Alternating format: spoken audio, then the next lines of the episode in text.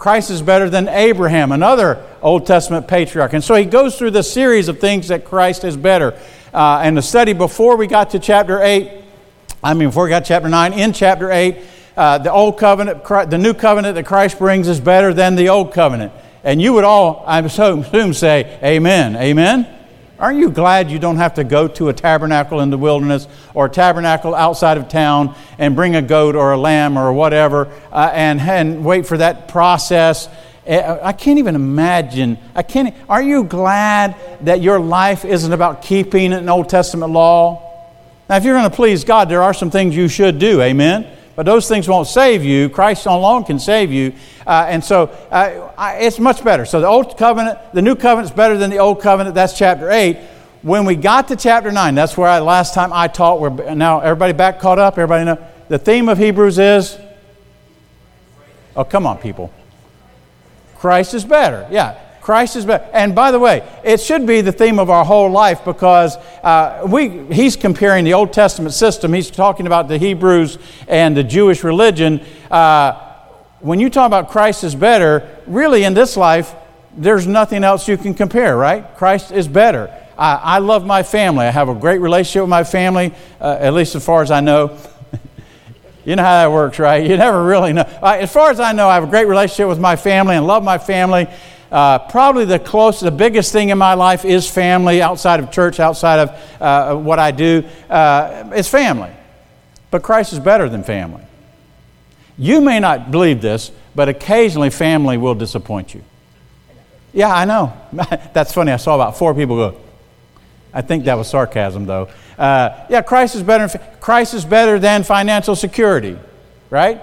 I mean, whatever you list. Uh, so as you get through the book of Hebrews, understand we're talking to a Jewish uh, audience. Uh, the writer of Hebrews, Paul, I think it is, is talking to a Jewish audience, and he's trying to make them understand that Christ is better than anything you've ever understood. And if you just would put your faith and confidence in Him and let go of the Old Testament, let go of the system of sacrifices, let go uh, of, uh, of the legalism of that whole concept, and trust in Him and His grace by faith, you'd find life is better. So he goes through this whole thing. So when you get to chapter 9, he talks about the tabernacle. Now, uh, if you're looking at your notes, you should have two sets of notes, right? Uh, you, you, brought them back from last week, you have them. One should say the tabernacle, okay? Uh, two tabernacles, part one.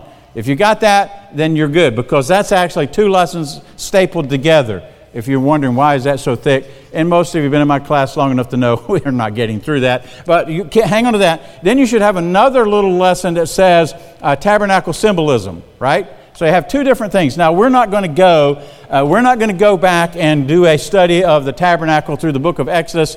Uh, if you did that, that covers Exodus chapter 25 through uh, I think 40 or 41. Uh, that's a lot of study, okay? Uh, we've gone through the book of Exodus before, so we're not going to do that. But there is a little bit of an overview you have to know. If, if you aren't going to understand, if you're going to understand uh, Hebrews chapter 9, then you have to understand a little bit about the Old Testament tabernacle. So when take the lesson that says two tabernacles, okay? Grab that. Go to the second page. It's actually page 81 in your notes, okay? And you'll notice right in the middle of that page, uh, I've divided the, chapter 9. We, this is where we kind of left off last week, or whenever that was, weeks ago. Uh, I've divided chapter 9 into three little sections. You see the first five verses there, I think it is, yeah, uh, verses 1 through 5. Actually, the apostle gives a quick definition or a quick description of the tabernacle furniture. Most of you have some kind of acquaintance with that. How many of you have gone through a study about the tabernacle? Raise your hand. You've, somewhere in your life, you've been in a study in the tabernacle. Most, most of you, if you've been saved more than 10 years, likely you've had some kind of study. We're not, we won't go into that this morning, but I'll give you a little overview, okay? So we're talking about the tabernacle. So you, in those first five verses, he just gives you a quick description. In fact, look at that, those first five verses, chapter 9, verses 1 through 5. I feel like I'm going 900 miles an hour because I haven't, I haven't preached in a while, and I'm, I've got so much stuff that I want to tell you. It's, yeah, it gets crazy. Uh, there's another page I almost added to this today, and I thought, they'll look at me like I'm insane. But you let me not preach for four or five weeks, and it kind of builds up. Sorry.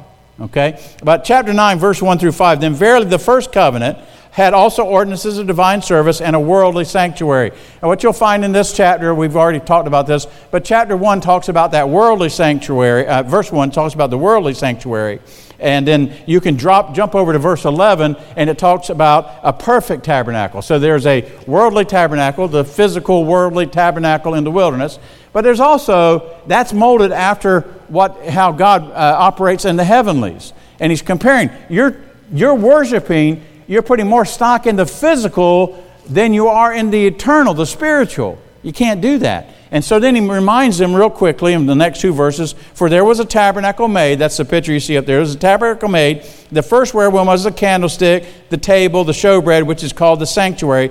The first, again, if you remember a couple of weeks ago, we're talking about the first section of the holy place uh, in the tabernacle. That little section, I'll show you that in a minute. Uh, the holy place. And then the second is the Holy of Holies. So when he refers to the first, he's talking about the holy place. When he refers to the second, he's talking about the Holy of Holies. I'll explain that in a little bit further. So after the second veil of the tabernacle, which is called the holiest of all, or the Holy of Holies, which, the golden, which had the golden censer, the Ark of the Covenant overlaid round about with gold, wherein was a golden pot that had uh, manna, and Aaron's rod that budded, and the tables of the covenant, and over it the cherubim of glory shadowing the mercy seat, of which we cannot speak particularly. Now, it doesn't mean he doesn't know about it. It means kind of like I'm saying. In Hebrews, I'm just giving you an example. We're not going to go in detail. The word particular there, we, I might use the English word detail. We cannot go into detail in this letter. Can you imagine Paul writing a letter to the Hebrews and including all the explanation of the 10 or 15 chapters of the book of Exodus and explaining that in a letter?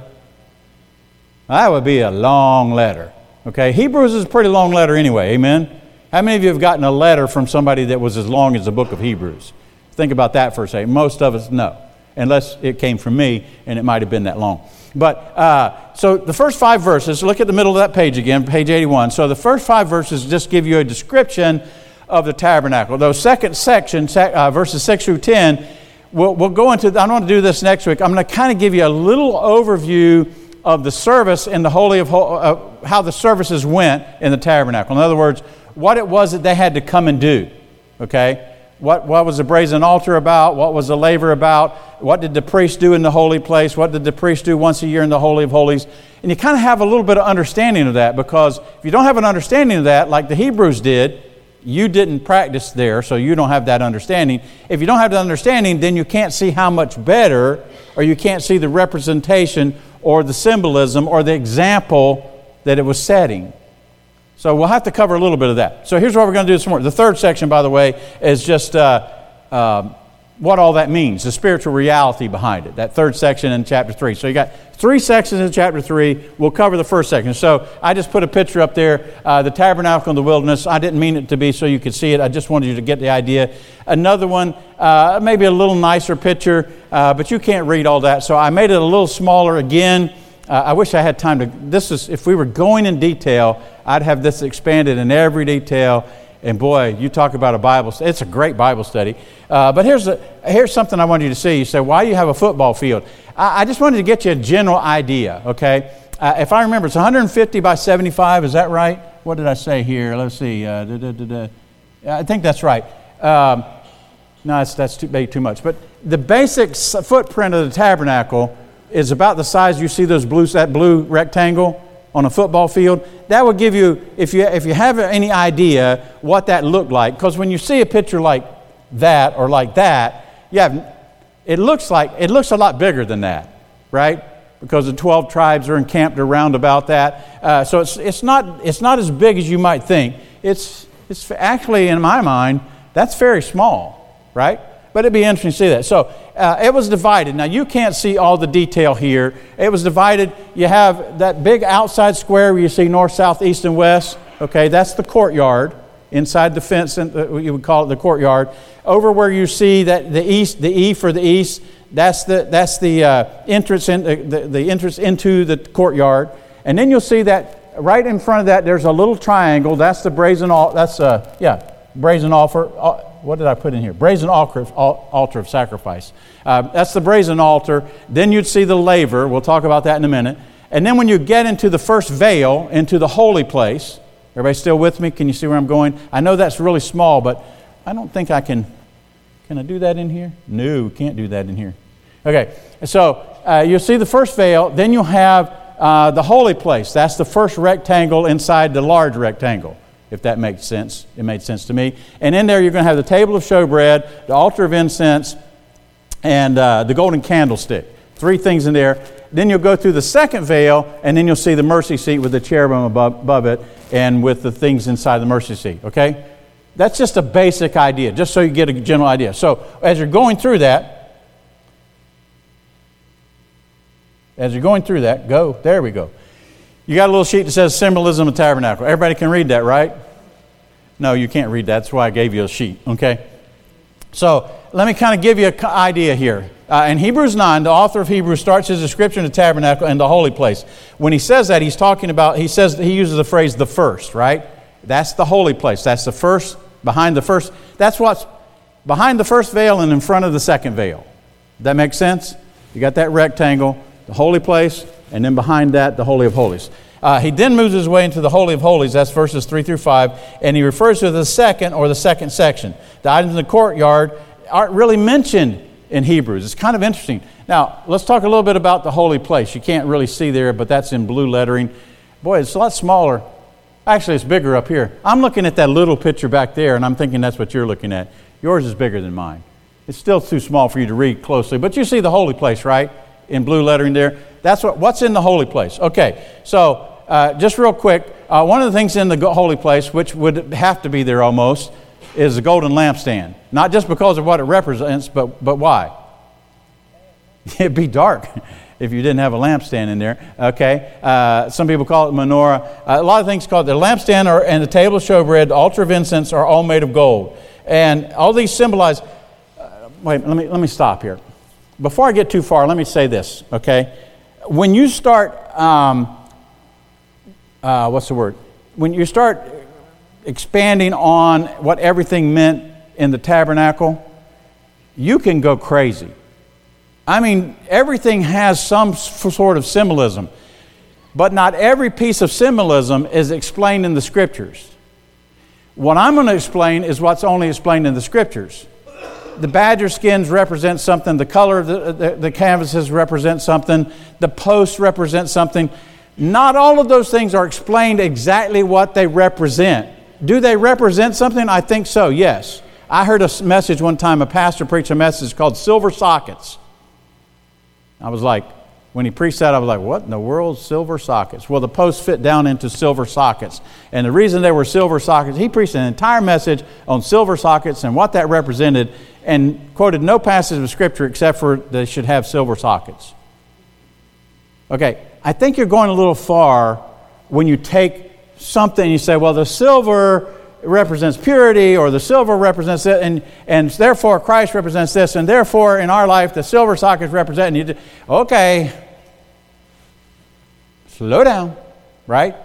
So the things I want, I'm going to try to give you are the things that I think I can prove from the text, not me guessing what it might have also represented. Uh, the purple cloth I think I can prove from the text represents royalty. Can you prove for me the text why they use badger skin? Anybody know a verse in the New Testament that talks about badger skin? You do not. Some pastors do, though. Okay, so I'm not going to go, I want you to understand, I'm not going to go I'm not going to let my imagination run wild. Is that the best way to say it? I'm trying to be nice here. Okay, so uh, understand that. So the golden candlestick, the holy place, uh, bronze symbolizes sin, gold sim- speaks of deity. I think that's true. The holy place is alive with symbolism about Jesus. The gold lampstand speaks of one who revealed the Father to us, right? He is the, you do know He is the light, right? Uh, Jesus is our light giver, and He is the light of the world. And there, I don't think there's any question that the golden candlestick represents Jesus as the light of the world, right? That's a pretty simple, easy, easily to get to, not complicated thing to say, okay? So, what about the table of showbread? By the way, don't look at it. Look at me. Uh, without even thinking, without even really any research, how could that possibly represent Jesus? Yeah, he's the bread of life. I mean, come on. You don't have to, I don't have to search and I don't have to work and say, well, bread is what makes us, you know, keeps us alive. It represents food, and Jesus is our spiritual food. Da, da, da, All those things are true, but I know that it represents Jesus because Jesus himself said, I am the bread of life. And everything in that tabernacle is going to represent something. So the table of showbread was, uh, here's another one where you get a little carried away. The table of showbread was made of acacia wood and overlaid with gold. I like that, and I think that is a symbol. I think the fact that it's made of wood symbolizes what? What would you guess? His humanity. Now it gets easy, right? Covered with gold represents you people are, you've had too much vacation. Your brains are not working. Okay, yeah, it, it symbolizes deity. So understand that. Uh, the wood speaks of Jesus' humanity, gold of his deity, Jesus the God man, Jesus the living bread. Everybody, how many would say, Brother Morris, we don't think you're a genius, but we think you got the golden candlestick and the showbread. You got it. How many would agree? That's pretty much, yeah. You're not going to give me nothing, are you? You people are, Wake up, folks. I'm right on those two things. Amen? Okay. All right. So, no question there. I think that's fairly simple. You get up here and try it. You think it's easy, by the way. They're looking at me like, okay. So, uh, now there is a little problem here. How many of you, did I mention this the last time, the little problem in verse 3? Actually, it's verse 4. Uh, look, there's a little problem. Okay, so we know, by the way, before I get to the problem, what are the three things that are obviously you cannot escape. Proof excellent in the Old Testament. Go through the entire book of Exodus. What are the three things in the holy place? I mentioned the first two.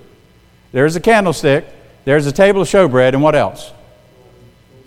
The golden censer or the altar of incense. You can call it different things, but it's, a, it's an altar of incense where incense is burned day and night, uh, representing prayer going up to, there you go, you guys are getting it. Uh, there's another representation there, we'll talk about that in a minute. But when you look at Hebrews, here's your little problem. So look at verse 2. For there was a tabernacle, the first, we're talking about the first section, correct? You know that because it continues that way. The first section, wherein was the candlestick, I showed you that, and the table of showbread, which is called the sanctuary, right? And then it says this, and after the second veil. What does that mean? Where would what, ha- what after the second veil, you're in the Holy of Holies, right? There's no question about that. That's obvious. Oh, so, so after the second veil, it says, which is called the holiest of all. If you didn't believe me, believe him. Okay? The holiest of all, or holy of holies, which had the golden censer. Is the altar of incense in the Holy of Holies? Go back through Exodus, to the book of Exodus. Is the whole Yes or no? Is the altar of incense in the Holy of Holies? No. So, what does that mean? He which had the golden censer in the Ark of Covenant. One commentator explained it very simply. He said, it didn't say it was in it, it said it had it. In other words, when the priest went in and opened the veil, the incense followed him in. I don't know what the explanation of that. I, I, I quizzed, I, I, did this, this has been a couple of weeks ago, uh, and I quizzed Pastor Monty. I said, hey, how do you explain this? And he, and he, he gave me some, I'm just going to use the word, lame explanation. It was pitiful. And I was like, you don't, come on. I said, that's pitiful. That, I can't stand up in front of my class and say that. They'll look at me like I'm stupid. And he said, uh, and he, he went back and he asked me a verse. He, I said, Hebrews 9, 3 and 4, explained those to me. He goes back. Uh, I think it was probably later that day, I don't know how many hours had passed. He came back and he had this book in his hand and he read me an explanation, and it was just as lame as the explanation he gave me. Like my explanation, had, not in, okay? And I said, That doesn't explain it. And he goes, Well, I don't teach the class, so I'm not worried about it. And he walked out. I was like, Dude. So I did this. I decided what I would do. You know, this happens all the time. Uh, how many of you read Old Testament or uh, Bible commentaries? How many read Bible? They're fun to read for the most part. How many of you have noticed this about Bible commentaries? If you've really read a lot of Bible commentaries, how many of you notice you get to a verse like this? Say, say it, Pat. What? They don't even talk about it. They don't even mention that there's a problem. They just go, and then, and they just keep right on, like ignore it. Am I, am I right, Brother Bill? Do you find the same thing? Yeah. Jacob, you find the same thing? Yeah. You'll find, and when they don't have an explanation, they just go, I don't know. So my explanation of this is, I don't know. I really, I, I, mean, there's, listen, there's some good, that, that was the other paper I was going, there was one really good, long, detailed explanation, and I thought it was fairly good. Um, the smoke, the incense from uh, the altar went into, through the veil into, yeah, and I get that. Why, you say, well, if Paul wrote this, wouldn't he know? Oh, absolutely, he would know.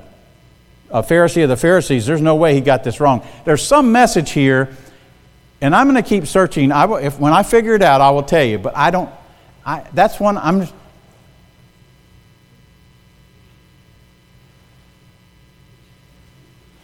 God's trying to tell me something.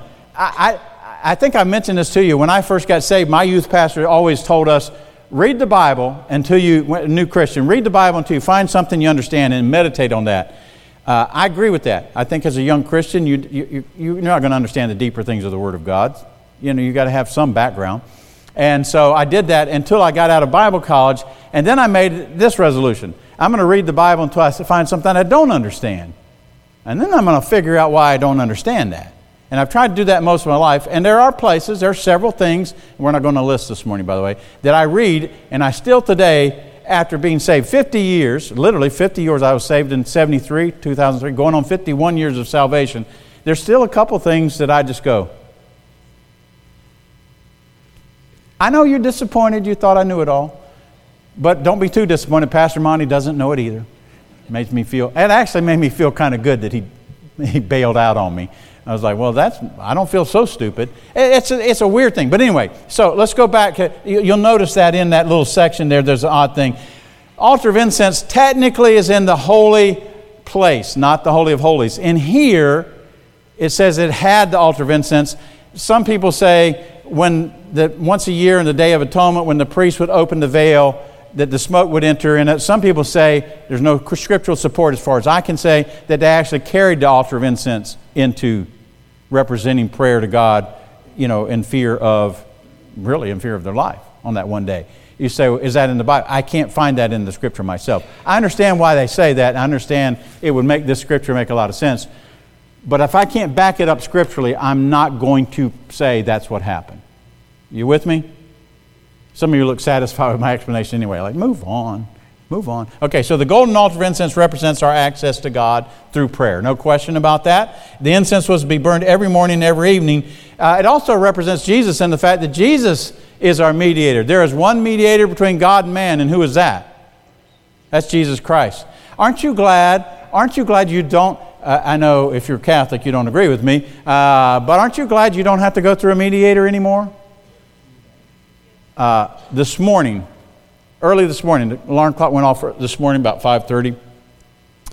Typically, I, some of you may do this. I'm a, a half hour before guy. In other words, my alarm clock goes off 5:30, and then it goes off again at six. I don't know why I like turning the alarm clock off and going back to sleep, but I like to do that. Anybody else besides me do the half hour? Oh, good, I feel better. I'm not such a crazy man. But I turn it off. 15 minutes, by the way, is not enough. Half hour, you can get back to sleep. And, I, and my wife is always jealous of me because I can fall asleep. How long would it take me normally to fall asleep back? she went, it's pretty close. Uh, I'd say seconds, not minutes. Uh, I just, if I lay down, game over. I'm asleep. And so I like to wake up and go back to sleep. This morning, my alarm clock going off at 5.30. I lay back down, you know, reached over, turned it off, lay down. And instead of going to sleep, it's been four or five weeks since I spoke, and the message is running through my head. I sat there and prayed about the message. Laying in my bed, on my back, praying to God. I have that kind of access. Isn't that amazing? That I can just talk to God anytime I feel like it. And by the way, I think you should. If the Holy Spirit says you should pray about something, and He tells me that all the time, Sometimes it's I should pray about somebody else. Sometimes I should pray about a need of mine. But most time it's for me praying about something I've done wrong, and the Holy Spirit's reminding me, you need to get that right before you go to Sunday school. You need to make sure you're right with God. You want the Holy Spirit working through you, not my tongue working through me. Amen? You, you, hopefully you didn't come to hear me. You came to hear the truth of the Word of God. So Jesus is our mediator. Okay, so then you go into the Holy of Holies, right? And there it is listed there, the Holy of Holies. So you can kind of see everything stacked out. It's not as pretty, but it gives you a good, a good idea what things look like. So in the Holy of Holies, you have, uh, first of all, you had the veil. And we know the veil from the New Testament. Why? Crucifixion, what happens? The veil of the temple is rent in twain. It rips from, not from the bottom to the top, but from the top to the bottom. We didn't do it, He did it. Yeah? Isn't that good? Aren't you? I didn't, I didn't have, oh, anyway, I, will get to preaching. Okay, so the veil that separated the holy place from the Holy of Holies represents the flesh of Jesus' body. By the way, we'll study that in a lot of more detail because that's in, he, uh, that's in Hebrews chapter 9. It talks about the veil of his flesh being torn so it gives us access to God. As that veil, literal veil in the tavern and the temple at, this, and at his crucifixion, as that literal veil was being torn, he was being torn. I mean, wow. Can, every time I read stuff like this, I read Old Testament and New Testament, and you start putting them together and you see how perfectly they blend. You've got to say to yourself, uh, this man did not write this book. There's no way. Amen? That should strengthen your faith in, in a way that you can't even, uh, you can't even explain. Uh, anyway, so uh, it represents Jesus' flesh. Jesus' flesh was torn and cut just like the veil was torn from top to bottom. It is because of his death that we can become boldly Old Testament, only the priest, only the high priest, and only once a year could he enter into there. We can go, like I said, at 5.30 in the morning. In a sense, in a literal sense, I can, I shouldn't say in a literal, in a figurative sense, I can literally walk into the Holy of Holies now.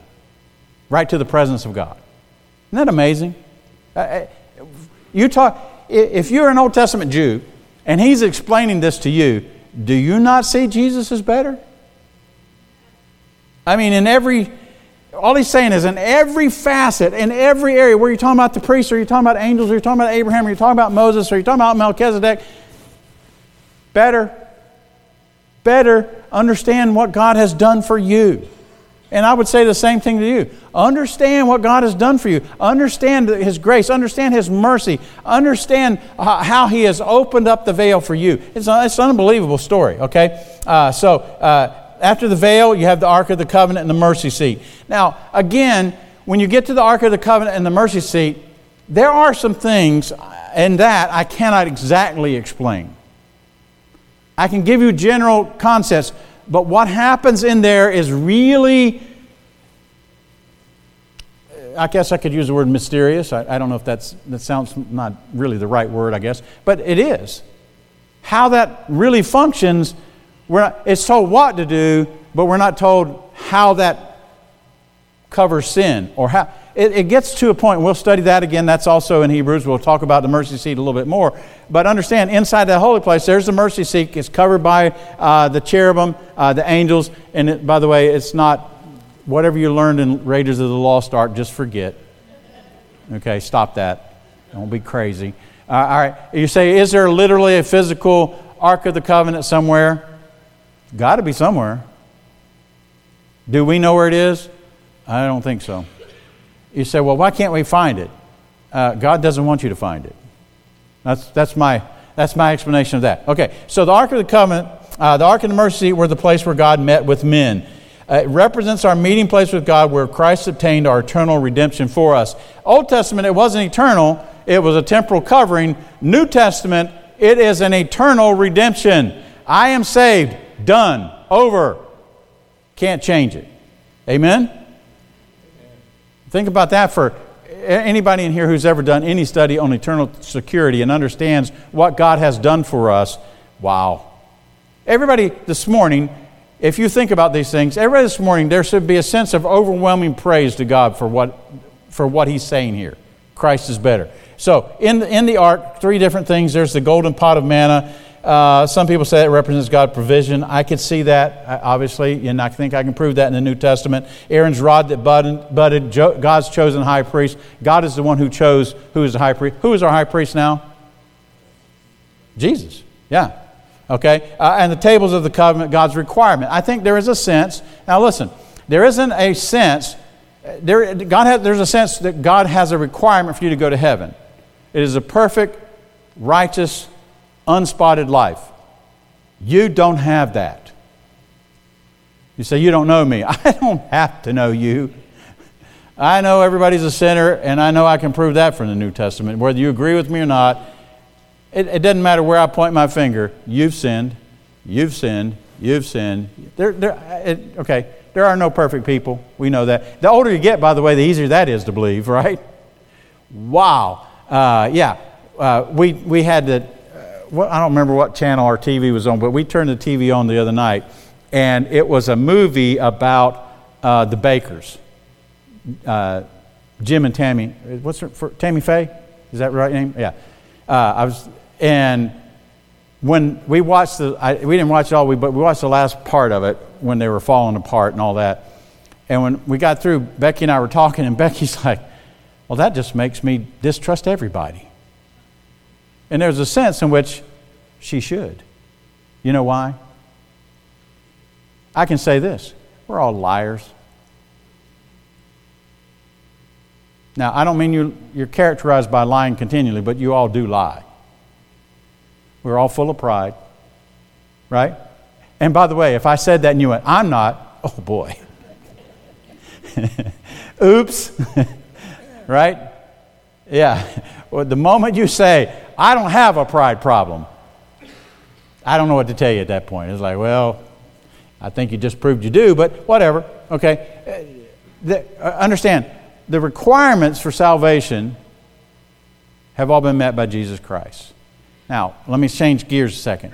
But the requirements for pleasing God have not. Amen? If I want to have a right relationship with God, there are certain requirements that I must follow. We're getting away from that in modern day Christianity, and I'm getting tired of it. Well, I can live, I have liberty, I can live like I want. No, liberty means you can live like God wants you to. You, there are things that you should do. You are required, biblically, if you're going to please God, to follow the truths of this book as close as you can.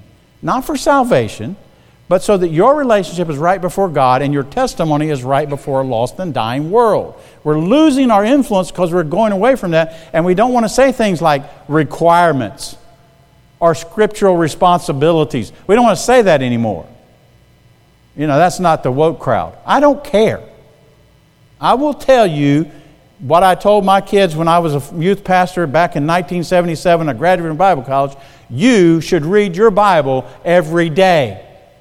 That's ple- well pleasing to God. How can you know what God wants you to do if you don't know what God wants you to do?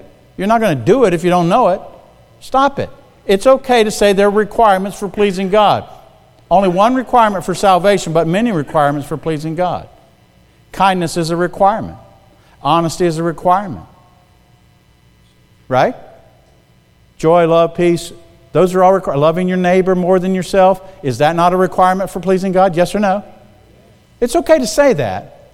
Don't, don't, I have so many people back, I'll say, well, if you're going to please God, you need to love your neighbor yourself. Well, I don't have to do that because Christ died for me. What? I didn't talk, I'm not talking about your salvation. I'm talking about your Christian walk.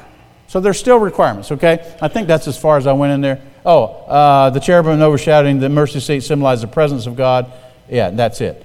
Oh, well, if you want to go out, I, am going to run out of time here. Uh, the bronze laver out in the courtyard, the bronze laver was filled with water. Uh, anybody can probably much guess where that's going to go. The laver symbolizes our cleansing from sin. By the way, who cleanses us from sin?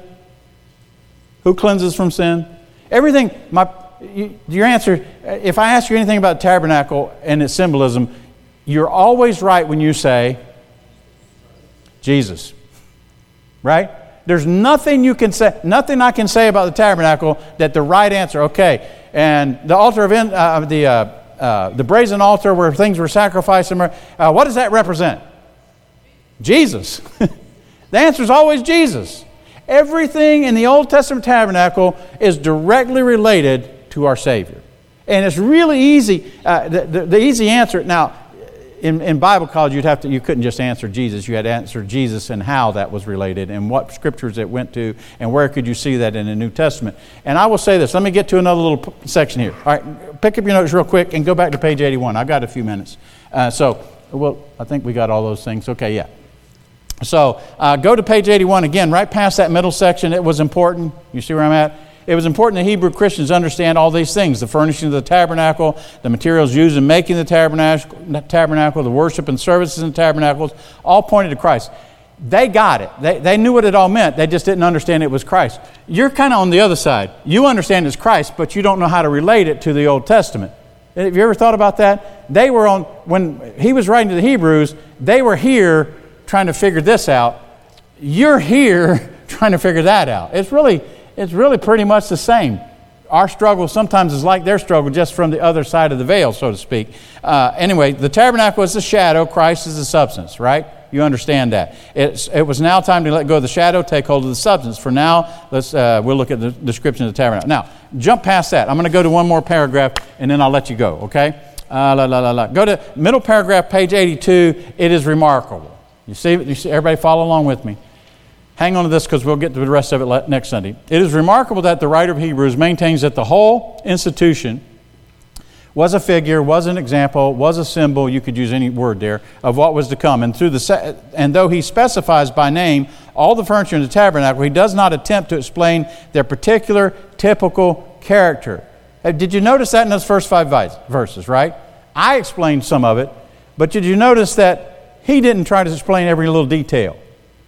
I love what this guy said. Dr. Barnes said this. It would have been better if all expositors had followed the example of Paul and had been content, as he was, to state the facts about the tabernacle and the general truth that the dispensation was, that the dispensation was intended to introduce a more perfect economy, without endeavoring to explain the typical import of every pin, pillar, and pillar of the ancient place of worship. I agree with him wholeheartedly when you get to the point where you're trying to explain, and the curtain had fringes, and the fringes had twists in the fringes, and the, and the, and the spirals and the, and the twists in the fringes meant, stop. What are you doing? You say, but don't you think it's possible it could have had symbolism? Oh, absolutely, because God does nothing by mistake. I'm saying this you can't prove your, in, your information. And you're going to read a lot of things if you do any study of the tabernacle about this meant that and this meant that. Understand, it only means what the Bible says it means. Don't go too far. And I love the way he said that. Why should, why should we be more wise than he, more wise than the author of Hebrews? The moment we leave that and attempt to spiritualize everything in the ancient economy, we're in an open sea without a compass or a chart, and no one knows what that, what, to what fairy lands, to what fairy lands that may be drifted, we may be drifted. Boy, you talk about rough. That's an old timey preacher, isn't he? He's like, stop it. You're, you're guessing, you're playing. And sometimes, sometimes we tempt, pastors are tempted, I'm speaking of myself, we're tempted to go a little farther and push it a little farther than it has to be because we think that makes us look intelligent. Can I tell you something? I don't want to be more intelligent than the scripture tells me because then I'm just guessing, right? And then I find myself, I can get myself in trouble really fast. Because I found this to be, when I push it past the mark, year, like if, if I was in my 20s and I push it past the mark, usually about the time I'm in my 50s, I realize that that illustration doesn't hold water and it really doesn't work in context with this passage, and now I have to go back and change what I. Be careful. Only make it mean what it obviously means from what you see in the scripture. Everybody understand that? Okay, we'll talk about the service and what happened in actually in the holy place and the Holy of Holies next week. Lord, we thank you for these illustrations and for what they all symbolize the example, the truth, the character of Christ. And I pray, Lord, that you'll help us to understand what you've done for us and how blessed we are to be in the new covenant. We're thankful for our Savior. We pray, Lord, that this year we'll proclaim him more than we ever have in our whole lives. We ask these things in Jesus' name. You are dismissed.